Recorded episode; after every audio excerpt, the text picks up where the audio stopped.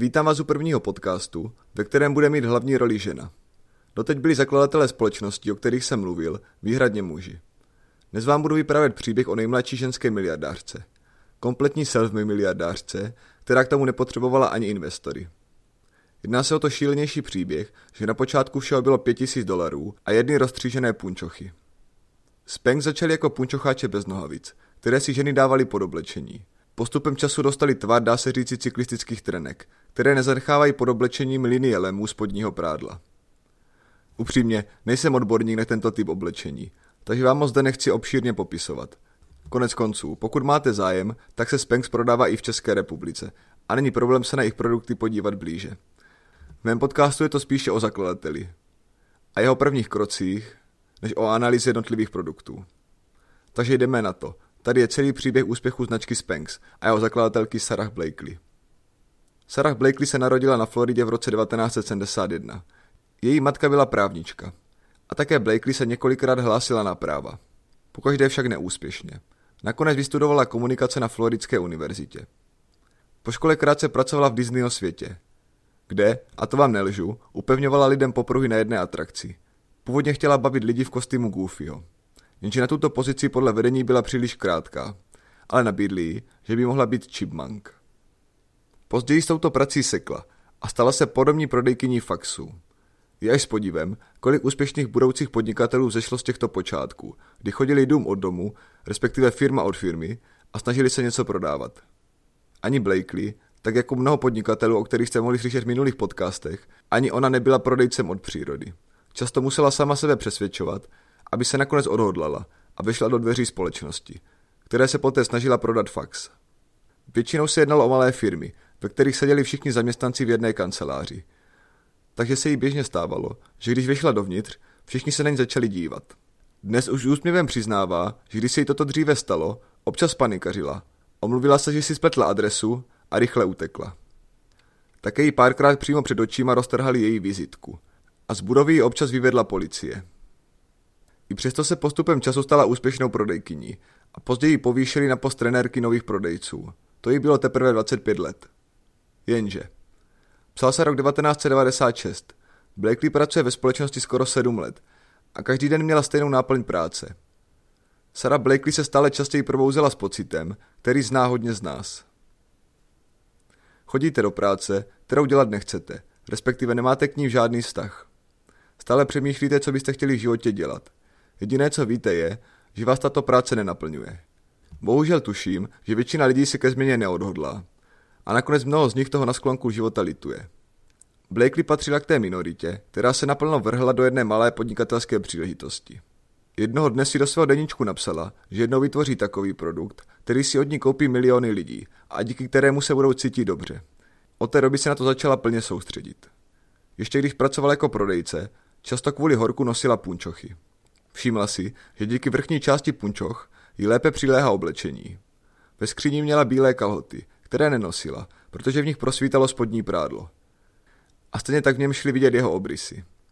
Jednoho večera se chystala na párty a chtěla si obléknout tyto bílé kalhoty. Přišlo zjevení, moment, na který čekala. Napadlo jí, že by mohla existovat střední cesta mezi punčochama a spodním prádlem. Neváhala a hned si z punčoch ostříhla spodní část, oblékla si bílé kalhoty a klik. V hlavě se jí rozsvítila žárovka. Uvědomila si potenciál, jaký její upravené spodní prádlo má. Možná si říkáte, to je vážně všechno? Z toho, jak na tento nápad přišla, ano. Jenže ji čekala ještě dlouhá a trnitá cesta. To ale uslyšíte sami. Na spořícím účtě měla 5000 dolarů, které si tam uložila díky prodeji faxů. Už jí bylo 27 let a o podnikání vůbec nic nevěděla. Jako první se snažila zjistit, jestli na trhu už něco takového existuje. Několik dnů každé odpoledne chodila po práci do knihovny, kde procházela patenty. Vzpomíná, že četla jakýkoliv patent, který obsahoval slovo punčochy. Takto strávila 10 dní, než jeden muž, který ji sledoval, jak v knihovně pročítá patenty, řekl, že existuje internetová stránka, kde si to může daleko rychleji vyhledat. I taková byla doba před masivním nástupem internetu.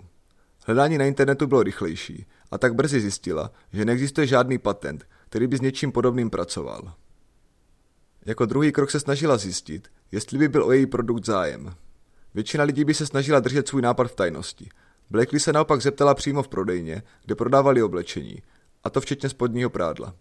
Jedna prodavačka jí řekla, že by o to zájem byl a dokonce si mnoho žen podobně jako Blakely zkracovalo samo punčochy doma. To Blakely stačilo a další průzkum trhu už podle ní potřeba nebyl. Blakely ale přiznává, že později už si tento nápad hodně střežila a snažila se o něm mluvit pouze s výrobci nebo s lidmi, kteří jí mohli pomoci. Více než toho, že jí její nápad někdo ukradne, se bála, že když o svém nápadu bude mluvit se svými známými, bude se více než na jeho realizování soustředit na vysvětlování a bránění podnikatelské příležitosti.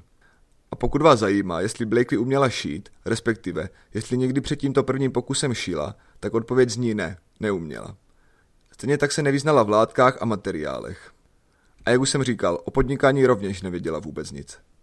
Dokonce její první vzorky, protože neuměla šít, dohromady spojila se šívačkou. Samozřejmě si byla vědomá toho, že takové produkty nebude chtít nikdo ani vyzkoušet. Proto se snažila najít nějakého výrobce, který by jí pár vzorků vyrobil. Stále jsme v době, kdy přes den prodávala faxy a po večerech se věnovala tomuto nápadu. Jenže nikdo jí prototyp nechtěl vyrobit. A ještě hůře. Často jí nikdo ani nebral telefon. A tak si v práci vzala týdenní volno a jela do Severní Karolíny, kde sídlilo několik oděvních společností. Tady se jí hodily zkušenosti z prodeje faxů neznámým lidem, protože stejně tak to musela udělat teď. Napochodovala do společnosti a představila se. Docela to probíhalo podobně jako v mém minulém podcastu věnovám společnosti Nike. Tam se výrobci také i hned zeptali, jakou společnost zastupuje, jenže Blakely, na rozdíl od zakladatele společnosti Nike, nelhala a řekla jim, že zastupuje sama sebe. Možná také proto častokrát nepochodila a vyprovodili ze dveří. Dalším důvodem, proč ji odmítali, bylo narušení zavedeného pořádku. Kdy Blakely chtěla po výrobcích punčoch, které ze své podstaty zakrývaly celé nohy, aby ji vyrobili pouze vrchní část, která bude zakrývat zadek, a část tehen, a navíc bude skrytá pod oblečením. To nikdo z nich moc nechápal, zejména proto, že Blakely, jak sama říká, jednala výhradně s muži. Nakonec po několika neúspěšných pokusech ji kontaktoval jeden ředitel společnosti, který jí řekl, že jí pomůže s jejím šíleným nápadem. Později se ukázalo, že důvodem, proč ředitel souhlasil, byly jeho tři dcery. Když přišel ředitel domů z práce, u večeře dcerám vykládal o svém dnu a o Sarah Blakely, která za ním přišla do kanceláře s jedním nápadem. Dcerám na rozdíl od se to líbilo a řekli mu, že by jí měl dát šanci. Teď se ještě vrátíme k tomu, jak jsem před chvíli odmluvil o tom, že svůj nápad nechtěla prozradit svému okolí. Když tak nakonec učinila, slyšela to, co mnoho lidí před ní a konec konců i po ní. Když je to tak skvělý nápad, proč to nedělá nikdo jiný? Nebo pár měsíců se s tím budeš plácat a pak tě stejně převálcuje konkurence, která má peníze. Když na to Blakely vzpomíná, tak říká, že její okolí jí chtělo pomoct a nemyslelo to zle.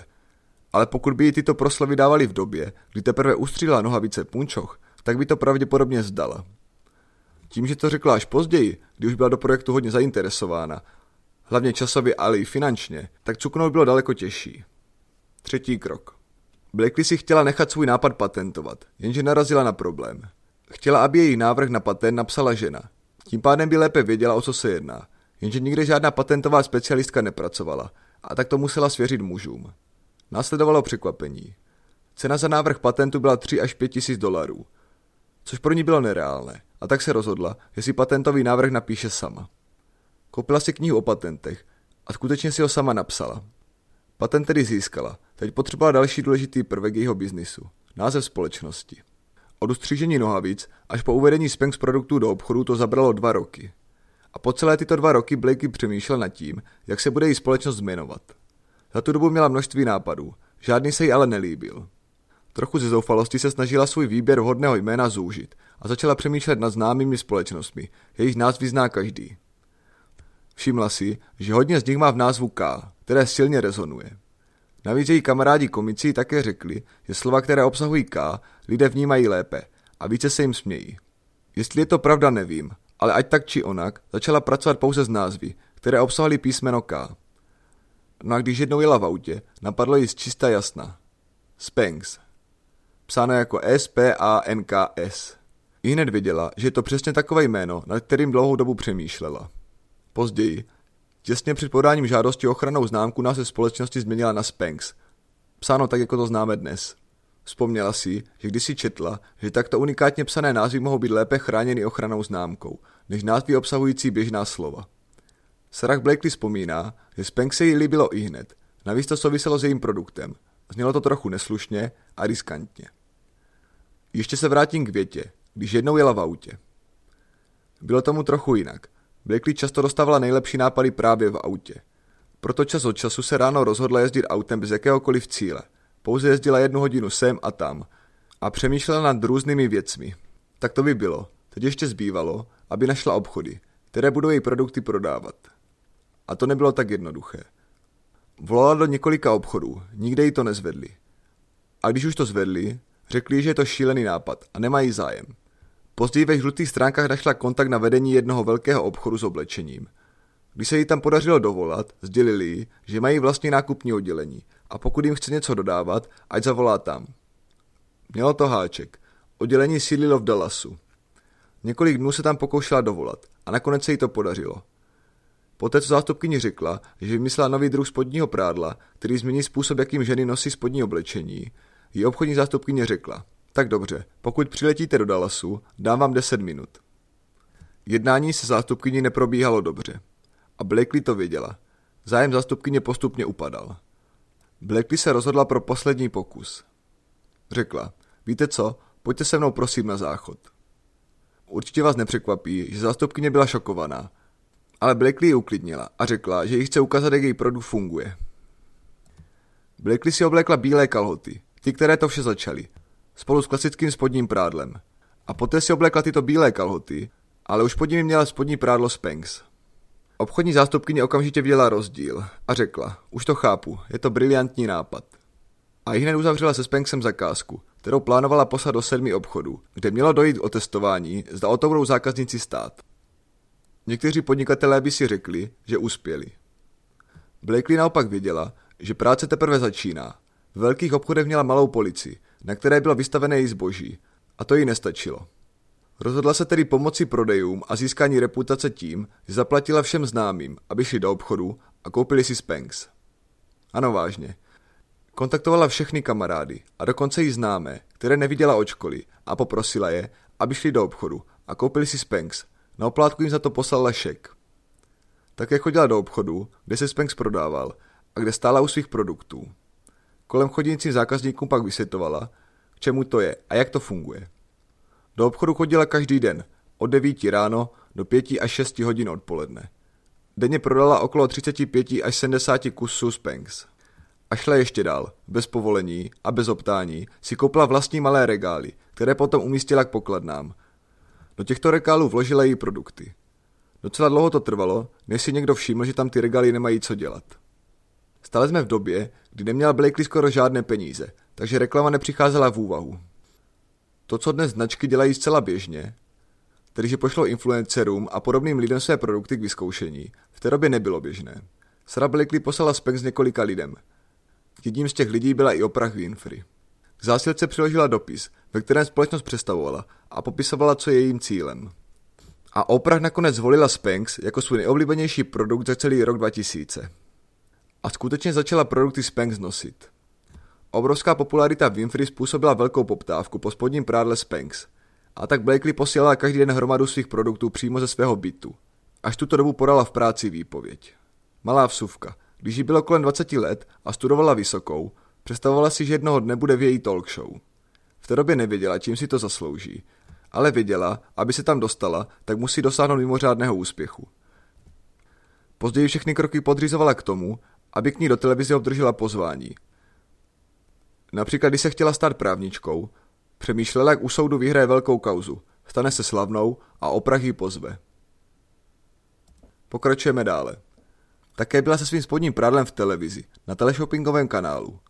Od toho jí mnoho lidí odrazovalo, protože to mohlo uškodit jejímu brandu a spojení s velkým obchodním partnerem.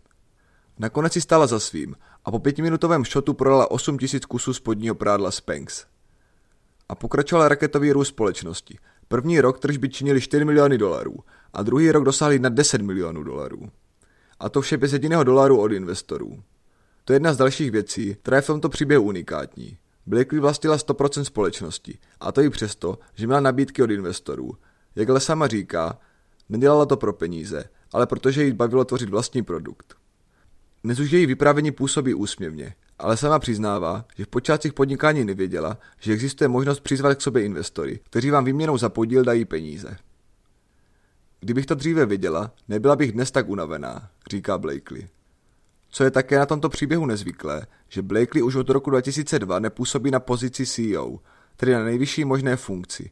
Na tu se dostala jiná žena, Anne Goldman, kterou Blakely náhodou potkala a když jí později představila produkty Spanx, souhlasila, že společnost povede.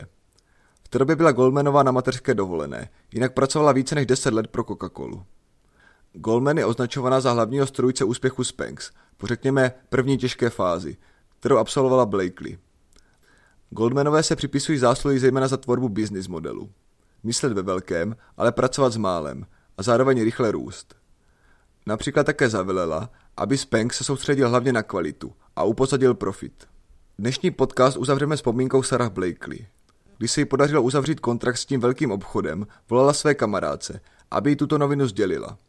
Kamarádka byla nadšená, ale upřímně jí řekla, že si myslela, že její podnikatelský nápad skončí tak, že nakonec bude těchto několik prototypů dávat lidem ve svém okolí jako vánoční dárky. Mýlila se. Proto věřím, že závěrečné ponaučení zní. Je dobré se s blízkým okolím podělit o svůj nápad, ale konečné rozhodnutí, zda se do něj pustit, závisí pouze na vás. V 2014 oznámila Goldman, že odchází z pozice CEO a na její místo nastoupila zpátky Blakely. Odhadované tržby společnosti v dnešní době činí okolo 350 milionů dolarů. No a v roce 2012 se stala Sarah Blakely nejmladší ženskou self miliardářkou. Bylo jí 41 let. A to je pro dnešek vše. Pokud se vám podcast líbil, můžete ho doporučit svým kamarádům a známým. Hodně by mu to pomohlo. Také se můžete podívat na můj web kroky k úspěchu CZ, kde k tomuto najdete článek, který bude doplněn o fotografie. Také mě můžete sledovat na Instagramu jako kroky k úspěchu. Partnerem podcastu je Online Logi. Platforma, která propojuje odborníky s jejich klienty. Najdete zde psychologii, sexuologii, vztahové poradce, kouče všech možných zaměření a také výživové poradce. Jak už název napovídá, vše na online lodi funguje online. Vybrat si můžete buď audiokomunikaci, videokomunikaci nebo textovou formu komunikace. Můžete si zde vybrat odborníka přesně podle vašich požadavků, jako jsou specializace, praxe nebo cena. Výhodou je také možnost vystupovat zcela anonymně. Online Logi to je konec strachu z náštěvy odborníků. Online Logi.cz Psáno jako online logi s tvrdým i.cz